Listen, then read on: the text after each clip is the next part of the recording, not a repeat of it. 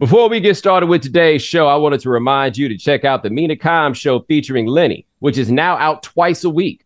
Every Tuesday, Mina highlights the winners and losers from the weekend with Domonique Foxworth. Then later in the week, she's joined by different experts to preview the most intriguing games. That's the Mina Kimes show featuring Lenny. Listen where you are listening to this podcast.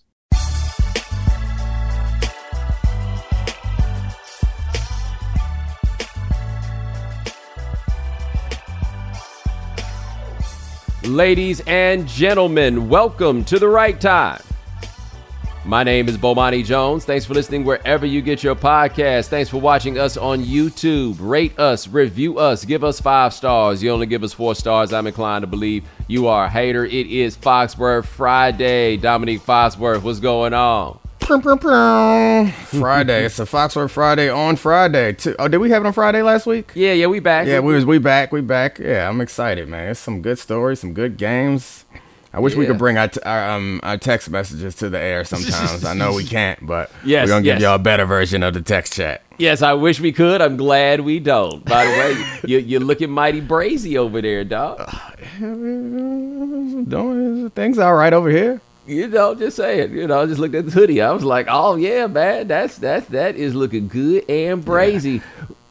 I went shopping in New York last week and I forgot um, what it's like because like I've been with my wife for we were married for 12 years and we've been uh, like dating for longer than that obviously and I think a lot of guys can relate to this guys like you Bomani and me who like aren't necessarily like into fashion like what's happening but when you meet somebody new and they take you to figure out what's up with your style because you haven't paid enough attention to it. Like my wife was treating me like we just met.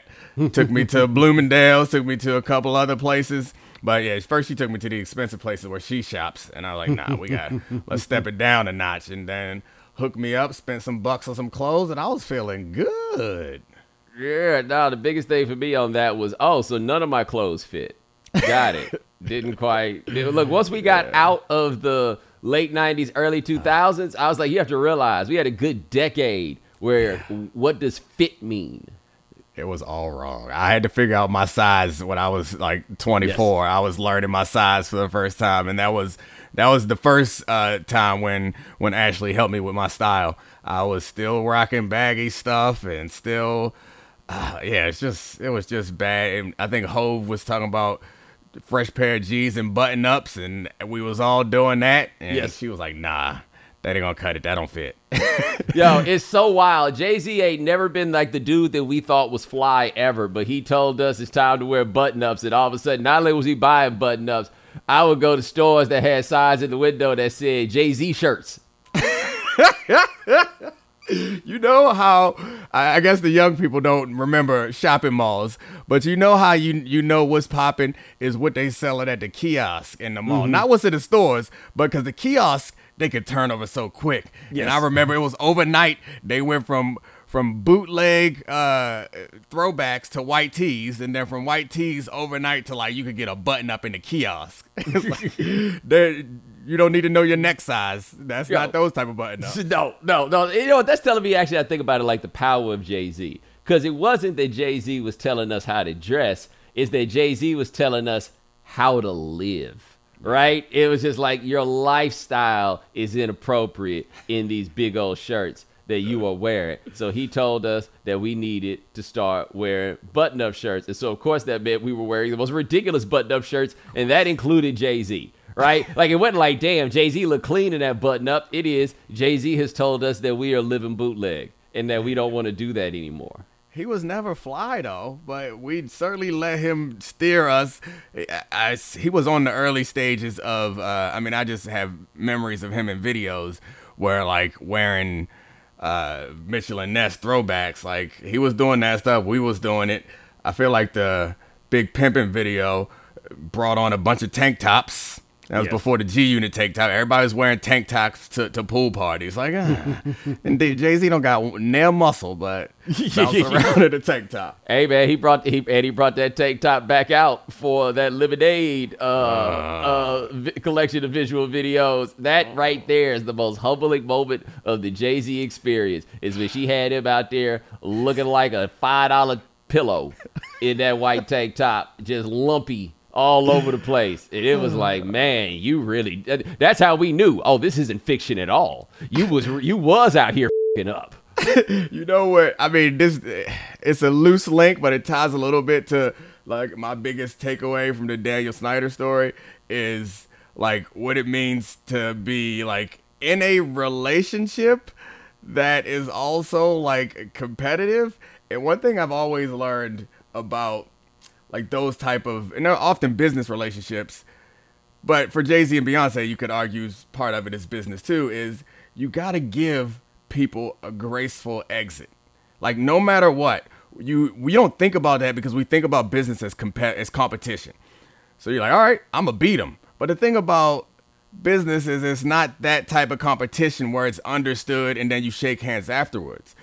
You need to allow a person that you're going to continue to work with in the future, you need to allow them a graceful exit. And it feels like right now with Daniel Snyder, and I guess I'm jumping ahead for people who haven't read the story, but for right now, for Daniel Snyder, they have not offered him a graceful exit. And it's not a direct comparison, but the similar things when you hear people talk about Russia versus Ukraine it's like you got to give Putin a way that he can walk yeah. away and save face because if you don't, he might press yeah. that red button.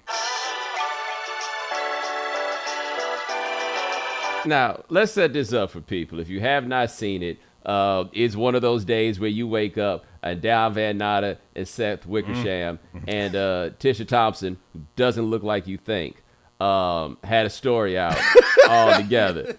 Yeah, yeah. sorry, yeah, yeah, yeah, yeah. I'm surprised. I'm surprised it took you too long. It took you so long on that one. I no, remember. I was I was trying to bite my tongue because I didn't want to alert the the listeners.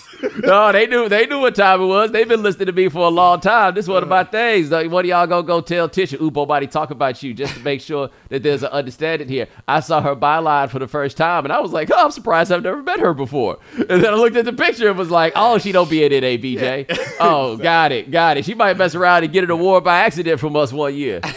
I was also like, man, how she get in them back rooms? Don't nobody be telling us. They don't tell us nothing. You think they gonna tell? They gonna tell Tisha something? And then I clicked on the profile pic. It was like, oh, yeah, not yeah. that Tisha. Yeah, yeah, nah, nah, nah. It's not that. But they got a story about Dan Snyder. And I'd been saying for the longest about this. Like I felt very vindicated as soon as I saw the headline because I've been trying to not even try to figure out. It just seemed very clear to me. They were able to get uh, Jerry Richardson to keep it moving after that story came out. Uh, if you look in the NBA, it was a little bit of a hiccup, but they were able to get Robert Sarver to keep it moving. They've been wanting to get Dan Snyder out of here, right? We had the, the CEO of FedEx trying to get him out of here and he managed to survive. And the only thing that made sense to me was, oh, they think he'll burn the whole place down on the way out. And there is a quote in this story that basically says he'll burn all our houses down. Like the whole thing was just laying out that Dan Snyder apparently done got this is such a rich person move, right? He went and got all his PIs out there in these streets on all the owners, on Roger Goodell, and if they ever try to get him up out of there, he's prepared to burn the whole thing down. That's the reason that he's managed to stick around. Like, uh, you you a Godfather guy? Oh yeah. So Godfather two, right? Mm-hmm. Tom Hagen comes up to the jail and he's talking through the fence to Frank Pentangeli, and he's making it very clear to him: you have dishonored yourself. You know what you got to do, exactly. and then we come back and he laid out in that bathtub, mm-hmm. right? All, you know, blood dripping everywhere, right? And he did it with him in such a way that he laid out, you know what the history is, right? Frankie, you love history. And Frank just said it all himself and was like, oh, okay, guess that's what it is. That's what they were able to do with like a Jerry Richardson. That's what they were able to do with a Robert Sarver. Dan Snyder ain't about no honor. Dan Snyder ain't about no history. He ain't about no precedent. That's not the game that that man plays. And he is ready to scrap this out because owning this team means something to him that it doesn't really mean to anybody else in the league. Nobody, like, this is his childhood team, right? What he is, is the owner of the Washington football team. I guess they're the Commanders now, right? Mm-hmm. That's his identity. That's all of it. And they want to get this dude out of here so bad, and nobody's trying to be the one to step up and make it happen because they know he gonna wreck shop. I think that we, all of us who are not multi-billionaires, owners of teams, I think we always uh, fall back on, but they got so much money. Like I don't care, I'll walk away from how much money he gonna make. But once you get to a certain amount of dollars, and even for me, like there's nowhere near that money. But like once you get a certain amount of money, like the impact on your life for more or less money is marginal. So like if Daniel Snyder sells the team, he's not gonna live a better life than he lives now. He's gonna live the exact same existence, but be the disgraced owner and also not own a football team and be less relevant. So trying to figure out how to get people to understand how somebody would be like, no, I'm not selling for billions of dollars is I couldn't quite figure out what the right analogy is for people to understand how important this person, this thing is to him, other than like thinking of like family members or like your place in your family. And that's what it felt like to me because it's like his identity is tied up in that.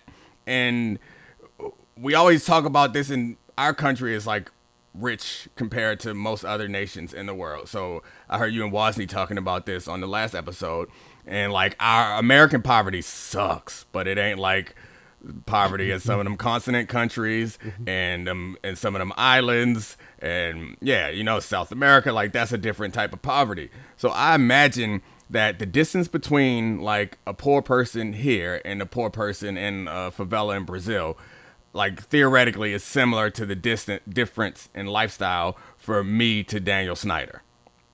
And so, if you ask a poor person in America, like, hey, or if you ask a poor person in one of these other countries, they would look at people in America like, what are you complaining about? Right. And that's the same way, as a roundabout way to say, that's how Daniel Snyder probably feels, is we're looking at him, but he's like, no, and live like them? No thanks.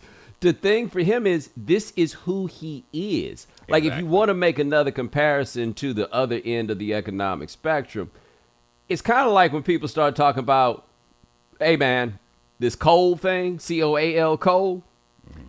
it, it's over, man. Y'all need to get in here and start learning how to code. It, but they're like, yo, but this is what we do. This is who we are, right? Dan Snyder, who he is, is the owner of the Commanders, right? That's who he is when he walks in all these rooms. That's who. That's the reason why when you say his name, you don't have to explain who he is. Like his identity is firm in that. The other thing is, it's not like he'd be selling high, right? Like, yes, in theory, he'll be selling high because he paid like $800, $800 million for the team and now it's worth over 5 billion. But he would be selling in shame. He would be selling because they told him to sell and he don't want to sell. Like that was the thing when Donald Sterling, when they made him sell the team. They're like, oh, what a punishment. He gets these billions of dollars. Huge punishment for that man because that's the man that don't sell nothing, right? Like you're never gonna be able to bring these rich people to their knees unless you throw them in jail. You, like, that's not that's not going to happen. But with him, he does not want to give up this team. You're like, yeah, well, you got all the money, but what I'm gonna do now, right? Where am I going? What room am I getting into? And so for the league, I found this to be interesting because the point that they bring up, and I don't think that people think enough about this one he's dragging down the bottom line. Like it like, think about this, right? They built that stadium and they built that stadium in 1997, I want to say is the year that it opened. It's too big. Right? Like it, they built it with 90,000 seats. 90,000 seats is too many seats, but it ain't like they never sold the bad boy out before, right? Yeah. Capacity at that stadium now has been taken down to 64,000 seats in a top 10 market, they can only sell 64,000 tickets at most to an NFL game. Crazy. That's it. That's it. When people show up, it's way deep for the other side. Like when the Eagles rolled up in there, it was mighty green in there. And you live in D.C. Yep. It is so wild to me how indifferent he has turned one of the more rabid franchises in the league. Now, look, you ain't going to get me out here lying about the history of the team. People are like, oh, the team has so much history. The team has the Joe Gibbs era. The rest of it, they're one of the worst franchises in the history of the NFL. But people still loved them. They still turned out. They still went crazy about them. And they had a Nobody cares. Yeah. and they had like a poor racial history also. So like you got a lot of Cowboys fans here, which you and I have talked about before. Um, I feel like they're around the RG three uh, drafting. There was like some they won some people back, but they can't do anything well consistently. But to your point about the money, it's the most populous or not populous, the wealthiest like area in the country, close, like up there. For that to not also be at least a top five revenue generator for the league is shameful. And to not be able to get a stadium built and all that other stuff is like shameful in the eyes of all the rest of uh, the owners in the league. So that'll get them to hate you.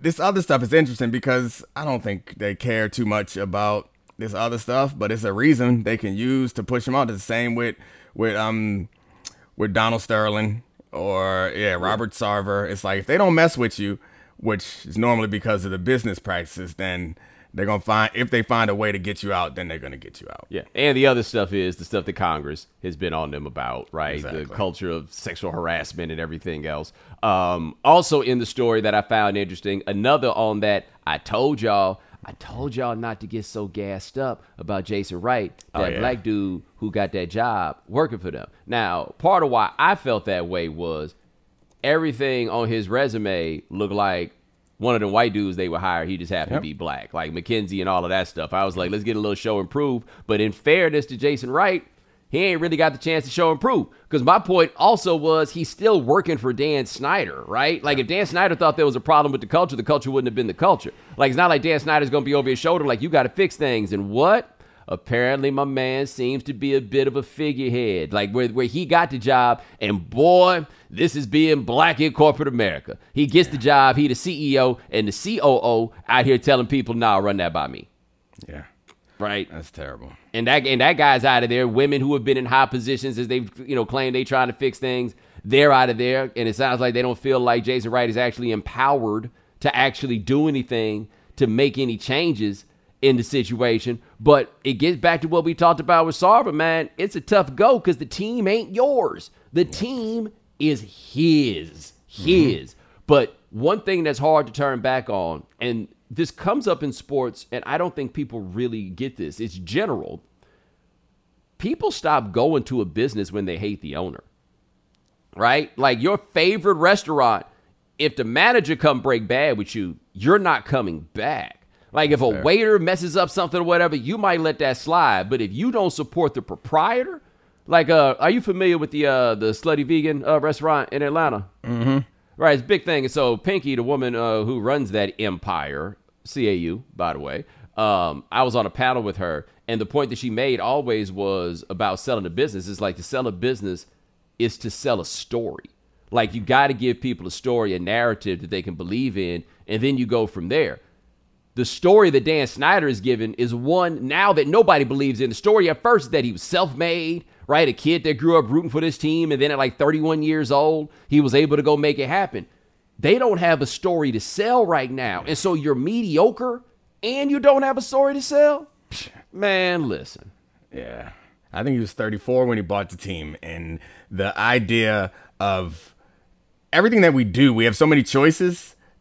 Everything we do says something about us, you know, and uh, it says something about us to other people and it says something about us to ourselves.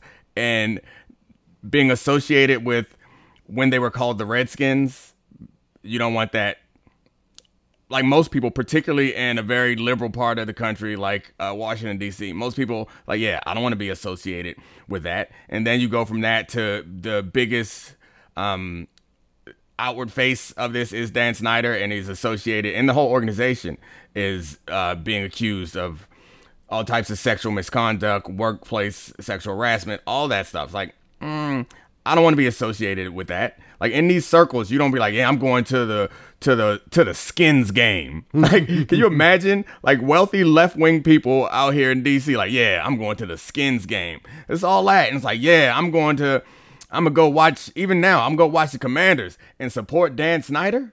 Like this is a nobody wants that to be a, you you like Starbucks coffee isn't delicious, but it says something about who you are if you're walking around with a Starbucks mug. And the same is true, uh, and probably even more true, uh, about the sports team that you are associated with. It, even though the Wizards haven't been good, ain't nobody ashamed to go support the Leon Sisters. They are fine with that. The Caps winning championships, the uh, the Nationals won a championship and making some real silly decisions, but all that stuff is happening. But their brand is not tainted to this degree by decades of foolishness by Dan Snyder. So yeah, he. Yeah I don't know. He thinks that said in the piece that he thinks that if he could get the right quarterback, it would make everything better and make us and build a stadium.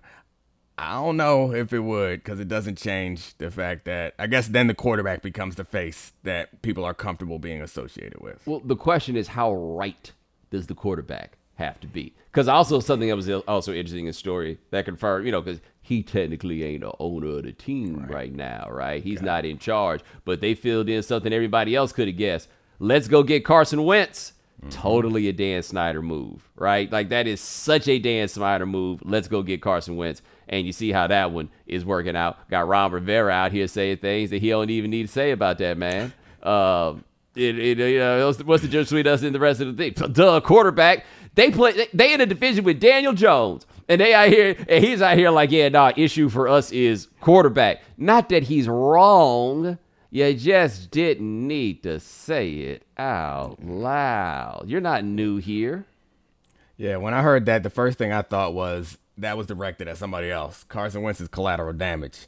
And now it seems to be quite clear after this piece came out is that that was directed at Daniel Snyder. Because, like, if Ron Rivera, as was reported, brought Carson Wentz in, I ain't never seen nobody treat their own project like that. No. That's not, you know, like that ain't what you do. If you bring uh, some mac and cheese and you like put a little too much salt in it, you to you to try to work around. You like it's all right. It's gonna it's to be okay. But if somebody else bring it, you to be whispering behind their back. Mm, they trying to give us high blood pressure, all that salt in that mac and cheese. Like it, it seemed quite clear because that's how you behave when it ain't your project and your name ain't on it.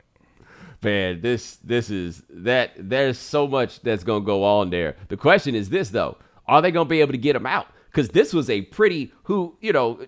Don and Seth, uh, Tish, I'm less familiar with her NFL work, right? So I don't mm-hmm. want to act like she's not here. But Don and Seth, I'm very familiar with what they've done with this somebody is like, yo, we got to get this dude out of here, man, right? How are we going to do it? We are going to express our exasperation. We're trying to get out of here and our fear that he is going to expose us all. I actually think one of the funniest stories in there. Apparently in 2003, Dan Snyder tried to get the Super Bowl played in Washington. And you got to understand that the only outside cold weather Super Bowl that we've intentionally had before was that one in New York that one in New York. You see, you, mm-hmm. you understand what I'm saying? Yep, it was exactly. in New York, right? We, we talk about New York. And by the way, that was in January of 2014.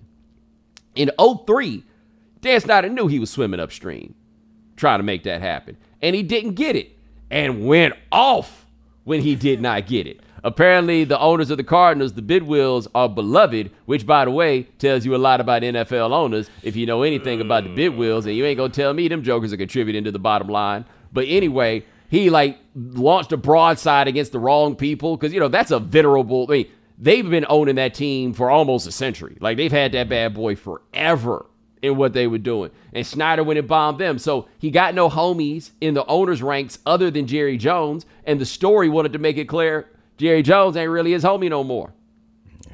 I don't want to make any leaps, but given who was involved in the story and uh-huh. how the story was framed, uh-huh. Uh-huh. yeah, it all comes down to yeah, some people ain't ain't got your back no more.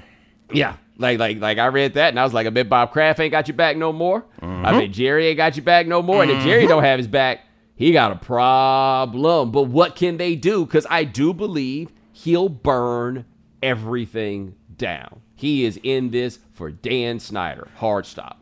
Yeah, I mean that's back to my point about understanding that you got to give people a graceful exit. And he don't want a graceful exit, he don't want to exit at all. But you got to think from your perspective strategically, like how am I going to help this person walk away with their dignity? Because it's all about making des- decisions, and you want you either want one thing to be so attractive they can't refuse it, or one result to be so devastating they can't accept it. And they're not giving him anything. Because, like, right now, it feels like the option is walk away in shame or stay here and blow everything up. they they corner my man, which I think is a, a risky move if that's what you want to do. I would make this argument though. It is entirely possible that they offered him the graceful exit, or Yeah, not that no, no, not that they offered it to him. That the plan was to offer it to him, and they're like, Dan, I just want to talk to you about what's going on. with These, you know, these other owners, you know, and what's happening here. And his first thing is, I'm gonna tell you right now, I ain't selling. Yep. Right, right, right, right. Like, boy, you you ain't got to say another word. They're like, Dan, Dan, Dan, Dan, Dan. No, no, no, no, no, no, no, no, no, no, no. No, you think I can't tell what's going on here? Right, right, right. You think I open a Chinese restaurant in the middle of the hood and I don't know what's going on? I f- represent. I am not selling this team. Right. Oh, oh okay. Well, okay. Look, look, Dan, Dan. We wanted to talk about something else, but clearly this is not a good time. So we'll just call you a little bit later. Maybe see if we can set another time and get this thing figured out. There is no way that you could propose the graceful exit for this man because he don't want to exit. Exit. I would think in a time like this, y'all need to be talking to who is technically the owner of the team. You need to be going to Tanya and being like, Mm-hmm. look, you've been through a lot. You know how important life is and how these moments are precious. This stuff, you know, this stuff ain't even important, right? Like, like, don't you have things that you want to do? Don't you have places that you want to go? You know, like they never. They, that's their best bet is to try to go through her. Trying What to go makes through you him think? Which, work.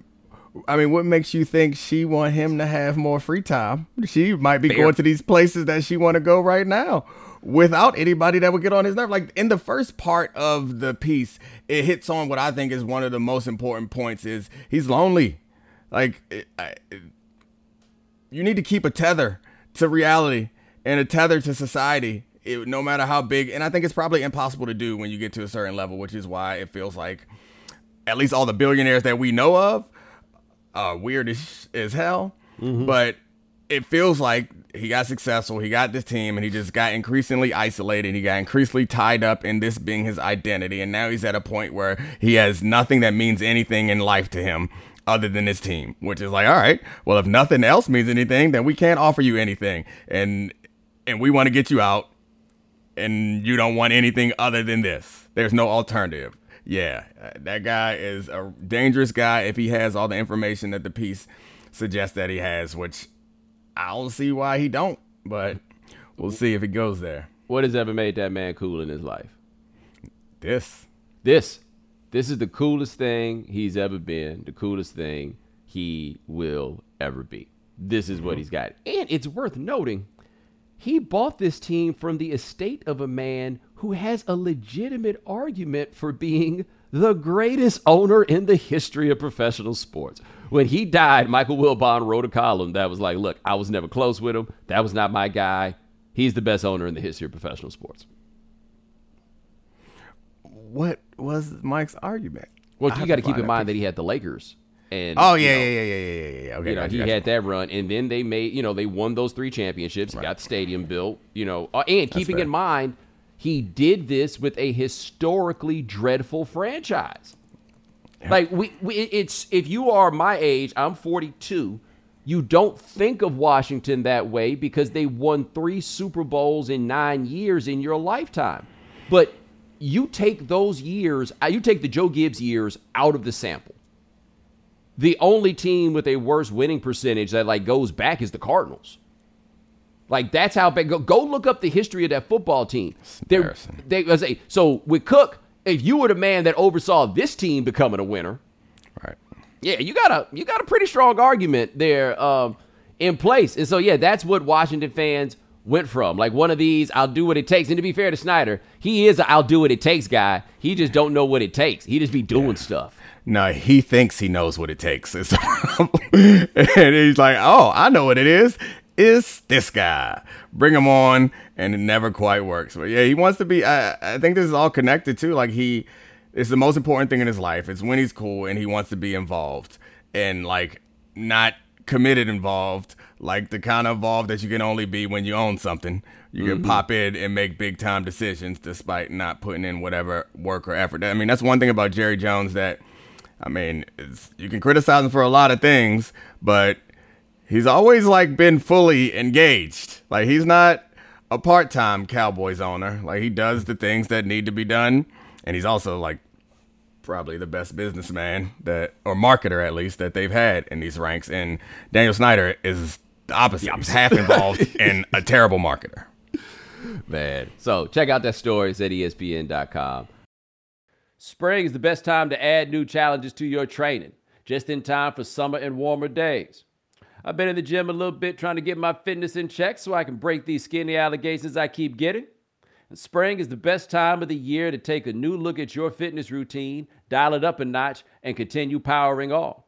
Peloton has everything you need to get you where you're going.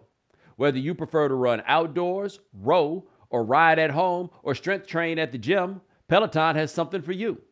Peloton's varying class lengths were designed with your training plan in mind. Personalize your workout whether you'd like to add a 10 minute core session at the end of your strength class or take a 60 minute power zone ride to increase your endurance.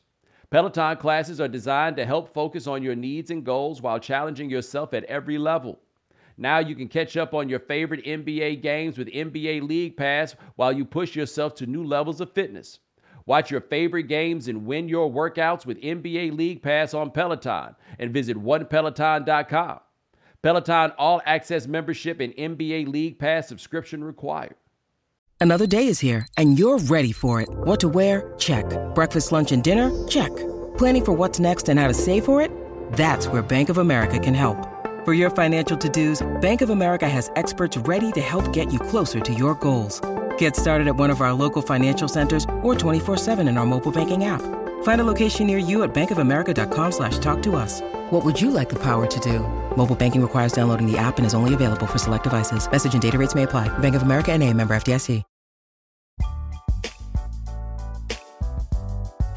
Couple things I want to get to. We went a little long on that, but I still want to get to a couple things. Domonique, one thing you and I talk about in various ways is the black quarterback situation right? I know that's all we be talking about. Yeah, okay. But there's still interesting things that are going on here. Number one, shout out to you, Geno Smith because we don't normally get to hang around long enough to mess around. You look up and he's good. Geno Smith is 32, 33 years old. I can't remember which one it is. That man's career, when you really stop and think about it, that man has some bad luck, right? Bad luck number one, and I contend this is huge.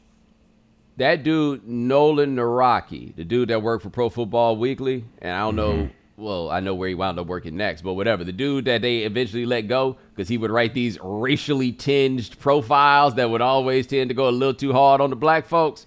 Uh, and by the way, after Pro Football Weekly let him go, he got a job with Jon Gruden. Just in case you were curious as to whether or not maybe just maybe race had something to do with what was going on. Um, but he wrote that scathing draft profile of Geno Smith. And the problem with it was not that he thought that Geno Smith wasn't going to be good, because we had years to indicate that that may be the case, is that he took a guy that was a noted film rat and basically said he was lazy and that he right. didn't study and that he didn't care about his craft, which was not true and now clearly is not true, right? But that tagged Geno as the black quarterback, right? Then he signed with Roc Nation. Then he goes to the Jets, this laughing stock franchise. Stock got so bad on Geno that somebody broke his jaw over some bullshit, and people were trying to find a reason to blame him for it, right? Yeah. He sits out a year because Ryan Fitzpatrick has the best year of his life. Comes back the next year. Ryan Fitzpatrick plays like Ryan Fitzpatrick. Geno gets his job back, tears his ACL that game.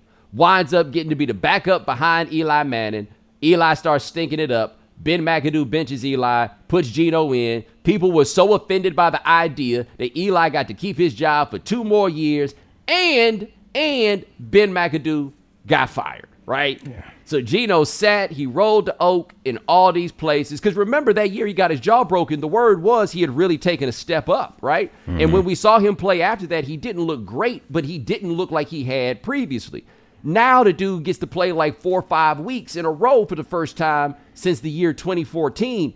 And I don't know if you did like film breakdown on that Saints game.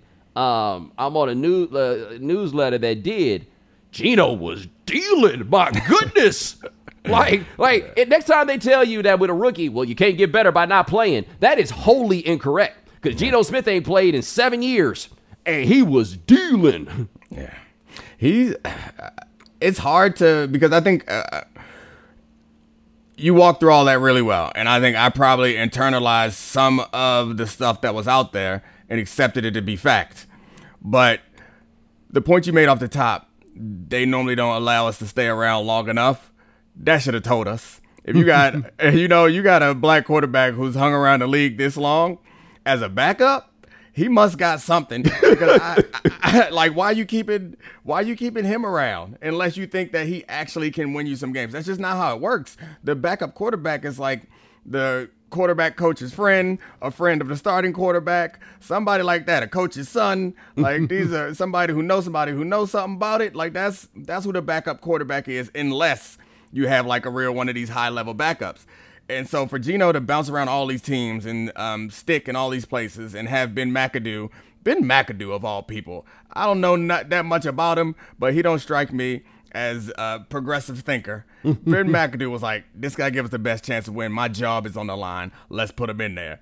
You know, and so for all that, like, yeah, you're right. But I wasn't expecting much out of Geno this year. I expected them to stink and him to stink. And they don't stink, and he's good. Yo, and Pete Carroll is like, say something about me now. what you got, dog? What I'm just saying. What Pete? Nobody, and who knows how this all plays out, right? Like Russell Wilson might get the hang of his new offense, everything be okay. Geno could fall apart for the rest of the year, but for right now, right now, Pete Carroll like, you got a problem with me? Say it to me now. I told you all. I told you I ain't need to put put up with all of that. I told you I'll need that. Let me tell you. Let Geno keep balling and let them stories start coming out of Seattle. Like, dude, mm. what a leader. What a great guy. Everybody loves him. Pete Carroll is like, I did this. I told y'all. Can't wait for the profile that they do on Geno Smith. He keep balling right now. By QBR is Patrick Mahomes, Josh Allen, and Geno Smith. I won't read the names afterwards because it hurts the credibility of the claim that I'm making. Cooper Rush, Jacoby Brissett. But the point is, Geno is doing his damn thing out there, and he, he's doing it with uh, less support, decidedly less support than everybody else on that list. Like Mahomes got more support, I would think. Uh, Allen does. Cooper certainly does. Jacoby Brissett certainly does. Herbert's after that, and Lamar's after that. Like Jalen Hurts after that. Geno, he's doing his thing, and Russell Wilson winning that Super Bowl and having some good seasons after, like, just changed because we all expect accepted that it was antiquated as Pete Carroll that was the problem. Mm-hmm. And maybe we making too much out of this season, but it sure seemed like Pete wasn't the problem and Russ ain't the solution. Yeah, that's the best way to put it. That's that's mm-hmm. the best way to put it. By the way, speaking of the black quarterback uh, situation, we got uh, two Americas rivalry week. Though it's not really two Americas. We got Chiefs Bills. Uh, mm-hmm. Josh Allen, Josh Allen out here on the Duke basketball tour. I'm going to take down all your black heroes like Lamar Jackson. Already, he, he caught that. He caught the L. Uh, yep. Was it last week he caught the L? Week before, week yep. before, week before, week before, because they played the Bengals. The Ravens played the Bengals last oh, week. Right, so it's a week before. Now he's out here uh, with Patrick Mahomes, and there is very much a Willie Mays, Mickey Mantle sort of situation that goes on with the Josh Allen, Patrick Mahomes thing. Because look, man, Mahomes is the one until you give me a hell of a reason to think that he's not. Josh Allen gets out here and wins a Super Bowl. That's normally what it's going to require for you. Mm-hmm. But the way we talk about Josh Allen, and by the way, the way we talk about him is earned. Somehow we stop talking about Patrick Mahomes that way, like he's not Patrick Mahomes, right? Like he's still, he has a level of accomplishment at this point in his career that you can't say that any other quarterback, at least I can think of, could say that they had. Like team success plus individual success. He's still out here balling. He's still out here killing it. And we are in such a rush to make the Josh Allen thing into more than it is when what it is is already incredible. Yeah, we we love new, and I mean I think a lot of men can understand and agree with me. Women too, I guess. But, new but Domonique, is better. He came in the league one year after Mahomes. They became starters at the same time. Josh Allen ain't even new. He just white. He's white, but and I, I mean, I'm certainly not discrediting the impact that that's had. He's new, he's white, but he's there's still story to be told for him. Like, let's be honest. The what, what you said about Patrick Mahomes, the start of his career, Like we ain't got no stories to tell on Patrick Mahomes. Yeah, he's You in the? Hall of Fame already. Yeah, ain't no it ain't no mountains left to climb for Patrick Mahomes. Like he's gonna continue to climb them, but there is something, and like I don't want to discredit all the other factors that are engaging us. I think that his his whiteness does have something to do with the way that people celebrate him, the way that people were down on him before the draft has something to do with the way we're celebrating him. But more than anything, the way he's playing is uh, yeah, it's incredible. And all that makes a good story. And the fact that he's still climbing, we still watching this, waiting for the season finale. Patrick Mahomes that already got to the season finale. We know who lives or dies in this story. Right, but the story on Josh Allen as it relates to Mahomes needs to be when you gonna overcome this. Yes, they won that game in the regular season, so I don't want to pretend as though that you know there has not been a victory. But this is your this is your overcome. You Right. are Peyton Manning. He is Tom Brady. Except the difference is Peyton Manning was better than Tom Brady Yep. while they were making that climb. Mahomes is still better than Josh Allen is. Now, what I think kind of makes it interesting and where it gets fun, and this is where like race and quarterbacking, as we talked about, like the whole Jaheim thing at first, they need to run more Jaheim plays. They started running Jaheim plays and it unlocked just Josh Allen. Nobody makes the argument, well, if you just figure out how to keep him still, then you won't wind up having the problems. You know what I mean? Like that was never used as a, in a way to discredit him. So what happens is Josh Allen now has this other way that he can do things that Mahomes kind of can, but it's not nearly, you know, Josh Allen's more like Cam Newton, right? Like it's not nearly the same. But to me, it becomes interesting because now we're like, yeah, but you got to remember, Josh Allen has that added dimension. Yo, this, this these were never the rules when the added dimensions were coming from other people. It was never that, right? But these are these are the two best teams in the AFC, right? Like this is one of those where you look at it and you can't call it a Super Bowl preview because they're in different conferences, but you do feel like this will be an AFC championship preview or they're going to meet in the playoffs once again. Because look, Josh Allen played so well in that game against the Chiefs in the playoffs last year in the division round. The other dude got them into field goal range in 12 seconds to win the game. That's all I'm saying. Like, it's nothing. There's nothing more Josh Allen could have done. They left the field with the lead, and that dude got him down the field in 12 seconds. I'm so mad at the second half of that Bengals game for the Chiefs because while we remember how great that game was for Mahomes and Allen, it's an all-time classic. Mahomes, you gotta go ahead and win the Super Bowl that year. Yeah. so we can remember this run. I need to remember this run forever. we still talk about that game. Is you think how, how rare it is that we have playoff games that didn't have anyone who even made it to the Super Bowl in it that we still talking about. Like how often I was gonna say the the um the Music City Miracle, but they went to the Super Bowl and lost. Like didn't even get right. to the Super Bowl. We don't talk about playoff games. That Frank Reich game. Yeah, we just and we're gonna. This playoff game is not gonna be something that we soon forget. I wish Mahomes would have won the Super Bowl. There's actually but- there's actually one. The Immaculate Reception was not in a Steelers Super Bowl year. oh, they didn't even make it. No, I think that was in 1970, the 1972 season, and the Steelers didn't win their first one until 74. That's the one, right? But that even then, that required the most what play that has ever happened uh, in the history of anything. When you need mealtime inspiration, it's worth shopping Kroger, where you'll find over 30,000 mouthwatering choices that excite your inner foodie. And no matter what tasty choice you make, you'll enjoy our everyday low prices, plus extra ways to save, like digital coupons worth over $600 each week. You can also save up to $1 off per gallon at the pump with fuel points. More savings and more inspiring flavors make shopping Kroger worth it every time. Kroger, fresh for everyone. Fuel restrictions apply.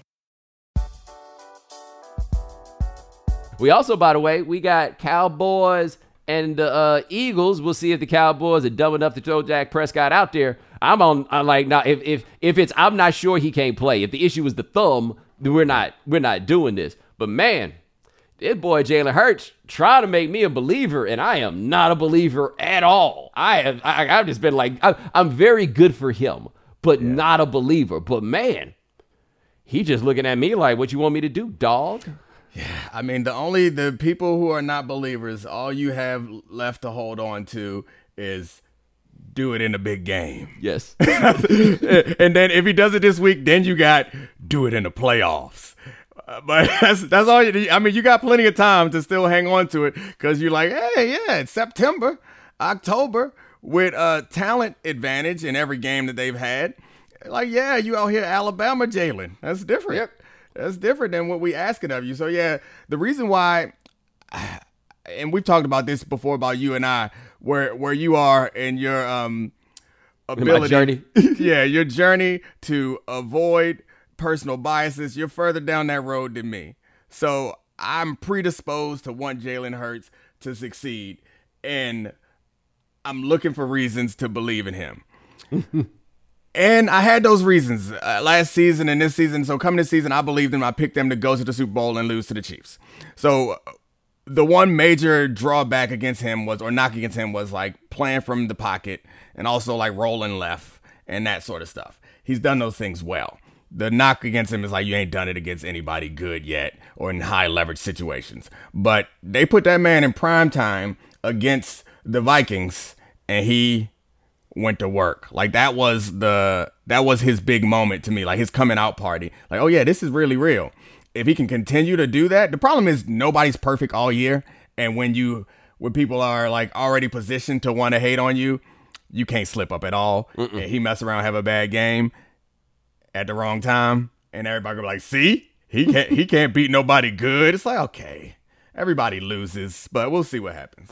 By the way, uh, Lamar, as I'm talking about the Josh Allen tour, Lamar get to come up and play against the Giants in the Daniel Jones situation speaking of people, I told I told you this a long time ago, man. It's been a tough decade and change for the white quarterback, man. People doing a lot of work to try to hold on to whatever chance that they wind up happening. I would recommend to Lamar Jackson to get you a dub, uh, sir, um, in this in this game here, or you're going to hear lots about it, and I'm going to hear way more about these mediocre Giants than I want to. Like the Giants are absolutely for me on the hey, I can't blame you for winning the games you played right? Like like you won the games that you played. That's what it's supposed to be. Let me get a look at what their point differential is, because I feel like it's not that significant. Nah. They they are four and one, and the point differential is a whopping plus ten. To put that in context, the Jaguars are two and three with a point differential of plus thirty-one. That's not good. That's Minnesota, by the way, too. Minnesota got a point differential of plus thirteen on their four and one. Yeah, that's so. The Giants. I think what's most interesting about the Giants is they knew they were in the rebuild before this season started. I hope they don't think that they not. you know, like don't yeah, don't let it think don't let these couple wins convince you that you're not in a rebuild.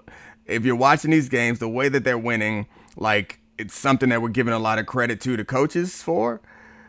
You know why? Because we don't know how else to explain it. Mm-hmm. you know, like I think that Daboll is obviously a, a step up from their recent coaches. Their recent coaches were like real high risk decisions. Um, Brian Daboll feels like a more traditional way to go about it, and so like for whatever it's worth, I know it wasn't as ugly as the Urban Meyer situation where we just use like, oh, back to normalcy. Like based on what I understand about what was happening there, it is obviously not that big a jump, but this is like there's a, a bit to be gained just from going from what was happening before to like something that's normal. Mm-hmm. And like being competitive in these one score games means that you're going to sometimes win more than you lose. We'll see what happens at the rest of this year, but this does not feel like the reason why it matters so much. And I don't know if you've touched on this at all, but it's something we've talked about it on like other football shows. Is this is a decision year for Daniel Jones and for Saquon Barkley? and you can't franchise them both. What decision you're gonna make, I don't know, but I feel like the cap flexibility to rebuild this roster in the right way is more valuable than uh, holding on to either or both of those players. But if they make a playoff run, which, I don't know what you do, and then they're gonna convince themselves that another year under Daboll, Daniel Jones is gonna be Jaheim. Hey, hey, saw with Blake Bortles. It happened once. It, yep. it it happened once. By the way, uh, one thing I just noticed. Oh boy, Russell Wilson's playing on national television again this week. They have the Monday night game, Yo, let me tell you something too, man. Apple News want me to hate Russell Wilson. They gave me a Russell Wilson section that I did not request, and all it was was all these different team blogs saying, "Glad we don't have Russell Wilson." That's all it was. But number two, before we go, and maybe I shouldn't do this as we're moving quick, but Fred of mine pointed this out. Steve Wilks, the new head coach of the Carolina Panthers, after they fired Matt Rhule. Steve Wilks is um, the one of the plaintiffs in that coaching lawsuit, the Brian Flores suit, right? He got the interim gig um, after they let Matt Rhule go. And the first thing he did was fire Matt Rhule's defensive coordinator and put a brother named Al in charge of that defense. He may not get his reparations in court, ladies and gentlemen, but he was going to get a little something, something right here. Yeah, the Steve Wilks. I mean, I don't know if he's a good coach or not. It, it felt like he got a bad deal in Arizona. He got one season, and there's a chance that he was a terrible coach and they needed to get him out there. But they gave him one season and brought in Cliff Kingsbury, which didn't seem to make sense. But it feels like the interim job is the black like we talked about this before. They're black jobs in coaching. Mm-hmm. That like they're gonna go ahead and give a black guy the job in Houston when everything falls apart, and then replace that black guy with another black guy. They're not bringing in people to take over that Jacksonville job. Like those are not the jobs that the black coaches get. But interim coach, oh, they can't wait to give you ten weeks to prove yourself and, and then feel good about themselves after you failed with the team that obviously was headed down the wrong path, or you wouldn't have fired the other coach. Like that's that's the Terry Terry Robiskie special. Yeah, he li- he lived that life. Yeah, that seems like it's a it's a terrible thing. So like I, I kind of fully expected a black coach to get that interim job, but we'll see what happens when they come back around. If you remember when Matt Rhule was hired, um, what's the guy? Peppers? Mm-hmm. Oh, Teppers, Teppers, yeah. Tepper, yeah. Yeah, Tepper was he made that quote when he hired Matt Rhule that he reminded him of myself. And that was like a damning quote for all the like people who recognize the issues in coaching hires. So we'll see what he does when he get another chance. And it's not like it went well hiring somebody who reminds you of yourself. Yeah, nah, he look here. Uh, Steve Wilson like we gonna do it my way. Like he just he just walked in and was like, okay. Uh, the way I saw the report was that he had philosophical differences uh, with that defensive coordinator, which screams out to me how I'm working for him. Yeah. Right? Like, like, look, look, look at me, look at him. how, how, how, how that, how that me? How that me? But Matt Rhule, uh, the thing I'll say about them firing Matt Rhule is, and I didn't follow them enough to know like the ups and downs and everything else, but they just they kept going like halfway on the quarterback situation. And I am all good with teams that look around and say, "Hey, there's not a quarterback here. We're not going to like like I think Pittsburgh jumped in a year where they didn't where there wasn't a quarterback. And I fear that they're going to wind up being done because they're invested a first round pick in a guy that ain't that dude and there's going to be quarterbacks in this draft and they're going to have a great pick in it and they won't be the ones who can ultimately do it. But they were halfway, like let's give up a second and a third or something like that for Sam Darnold, right? Like let's let's nickel and dime a little bit and try to get uh, Baker Mayfield. No, no, no, no, no. That that right there, like you might as well have gone and got Jalen Hurts. Like you had an opportunity, like that would have been a better play than I can be the one to fix Sam Darnold. Sam Darnold was so bad in these previous years that he gonna need to spend seven years on the oak like Geno Smith, and then maybe he come out looking like something. Yeah, and that that's his only hope. And he will bounce around. He'll be a, a serviceable um, backup for a lot of places. But when you don't have a quarterback, I think there's there's a couple ways you can go about it. The most important thing you can do is to make a place uh, like inviting for a quarterback and have some minimal success with like a bad quarterback. Bringing in first round picks who have already proven not to be the guy, I feel like raise the expectations around you and you are going to fail. It just it doesn't seem to make a whole lot of sense the way and you brought up the Steelers. I'm interested to see what they do with their high draft pick this coming season. Like I argue that they should trade it and rebuild. Like I think that roster is the timing for the roster is all off and the holes in the roster are in the wrong place. Bringing in a quarterback unless you find somebody who or unless you see somebody in there who you think is like generational, like Mahomes and which also wasn't the number one overall pick, and Josh Allen, who was the number one overall pick, and uh, Lamar Jackson, who was the number one overall pick. Like you can find the right guy if the situation is right later in the draft. it's so rare that you get a quarterback like high that is like you drop him in. I think Peyton Manning comes to mind. I guess Joe Burrow, even though they're not consistent out there. Those are the only times where I feel like you dropped a good quarterback in a crap situation, everything got better around them. The Steelers need to trade that pick, stockpile, and rebuild this roster, and, and then worry about the quarterback then. Yeah, well, my other thing is aside from Lamar Jackson, which is a special situation for a number of reasons, if you getting that dude between 15 and 32, just wait till the second round. Like, if nobody yeah. thought enough of this dude to jump up sooner, to like, if you getting that dude from 15 to 32, what this is telling me is you the only person that feels this way. And I remember that realization hit me when Washington took Haskins, right? Because it seemed ridiculous that the Giants wouldn't take Haskins. I mean, obviously we saw that he just didn't he didn't have it or hadn't found it. Um, but when Washington was able to sit there and nobody else wanted to get Haskins, that was a warning sign yeah. right there. Like that's why I wasn't even mad at uh Gettleman when he took Daniel Jones number six. Regardless of how you felt about Daniel Jones, if you thought he was the dude, then you needed to get him at six, right? Yeah. Like that would be the place. So now we go. It's it's it's going to be interesting to see with these teams that need these quarterbacks how you figure this out because they just don't make that many of them. They just they they don't roll out that many that you can get. Like Cowboys, super lucky, stumbled upon Dak Prescott when they wanted to take Paxton Lynch, right? Like you got a better chance at that, I think, than finding your quarterback at number twenty. Yeah, I mean, I think um, Dak Prescott is evidence, is more evidence of my theory. Is stop chasing quarterbacks, man. Like you don't know, you can't find them. Build up a roster, and you build up a roster. It gives you time. It gives your quarterback time if your quarterback is good. I don't. I don't think the difference in quarterbacks is so vast that it matters, honestly. I think what matters more is putting them in a good situation. And it's true of all the great quarterbacks in the game right now. They all came into good situations, which gave them time to develop into good players. Uh, it's just not, it seems that people have this basketball mentality about the quarterback position. And I guess it's our fault because we cover quarterbacks so much more because it's the only names y'all know, only people y'all care about but I don't think that quarterbacks have that type of impact on teams. I could be wrong, but it seems like the evidence suggests that all the good quarterbacks in the game right now came into good situations and got better because that situation allowed them to succeed early and then allowed the coaching staff to put a little more on their plate, a little more on their plate. The tough thing about being a bad team and getting a top level quarterback is everything on his plate on day one. Like, and and ain't nobody there to help them. If they was there, if the boys was there, they wouldn't have been drafting where they are. So I don't know. I think it's a mistake to go quarterback hunting in the first round. Everybody wrong anyway.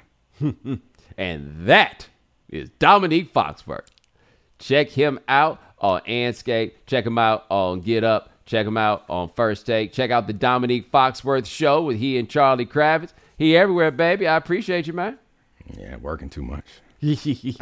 Oh yeah, check him out on the Mina Kimes show. Oh, and of course, check him out on Foxworth Friday. Yeah, you do. You do got a list.